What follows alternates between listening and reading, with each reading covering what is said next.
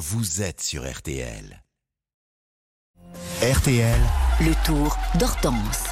Bonjour Hortense Crépin. Bonjour Jérôme, bonjour à tous. Reporter de RTL sur ce Tour de France, vous nous racontez de l'intérieur cette 110e euh, édition. 168 km 800 précisément de, de la Loire au Rhône aujourd'hui entre Roanne et Belleville en, en Beaujolais. C'est la 12e étape en ce 13 juillet. Alors ce matin, vous avez cherché à savoir si le peloton était euh, superstitieux. Hortense, c'est votre fait du jour. Oui, si les navigateurs s'interdisent le mot euh, lapin sur un bateau, les cyclistes n'ont pas vraiment de terme tabou et les coureurs ne sont euh, dans l'ensemble pas très superstitieux, comme le Suisse Stéphane Kung de la groupe AMA FDJ. Je suis pas tout à fait superstitieux. Je l'étais un peu dans le passé avec euh, certaines lunettes que j'avais portées quand j'avais gagné. Là maintenant, je me dis si on se tient à toutes les petites choses, on va finir la carrière avec euh, avec 20 tics. Donc euh, non, pour le moment, j'en ai pas. Un Stéphane Kung pas superstitieux, c'est toujours mieux pour un coureur d'une équipe euh, sponsorisée notamment par la Française des Jeux.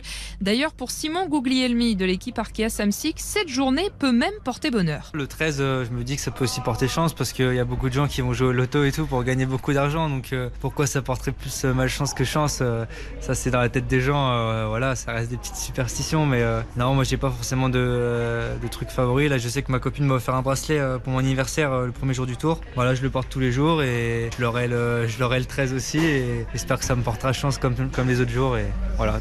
Et ils sont nombreux, Hortense, à avoir un objet fétiche? Oui, beaucoup l'ont sur euh, leur vélo, comme le nordiste Adrien Petit qui a placé sur le cadre un dessin qu'il regarde beaucoup depuis la mort de Gino Madère sur le Tour de Suisse. Trois quarts, ma fille est en blanc et puis euh, moi et ma femme.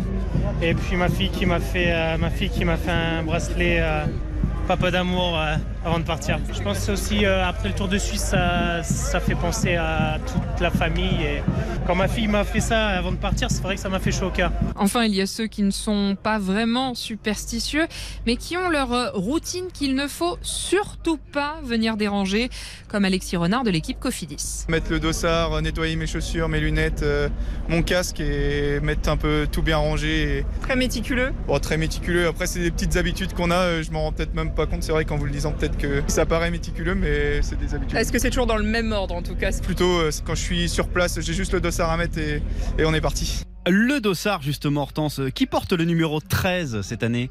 Eh bien, ne cherchez pas. Comme les numéros sont attribués aux équipes par dizaines, il devait cette année revenir à un coureur de l'équipe euh, UAE, la formation de Tadej Pogacar. Mais elle n'a pas voulu se porter la poisse. Pas de 13 donc. Et pour RTL, on a vérifié avec Nicolas Georgerot, c'est une première depuis 1959. Alors une formation a, bien le droit de faire ce choix et de refuser un numéro. Il faut pour ça déposer une requête que le jury des commissaires doit valider. Mais traditionnellement, euh, les porteurs du 13 choisissaient tout simplement de rouler en retournant leur dossard. On retiendra enfin cet exemple. En 2018, Lawson Craddock est victime d'une chute et d'une fracture de l'omoplate dès la première étape. Mais il avait terminé le tour et fini euh, lanterne rouge. Son numéro de dossard eh bien, c'était le 13. Passionnant. Votre chiffre du jour concerne la nationalité des coureurs. 8, déjà 8 nationalités différentes chez les vainqueurs d'étape depuis le début de ce Tour 2023.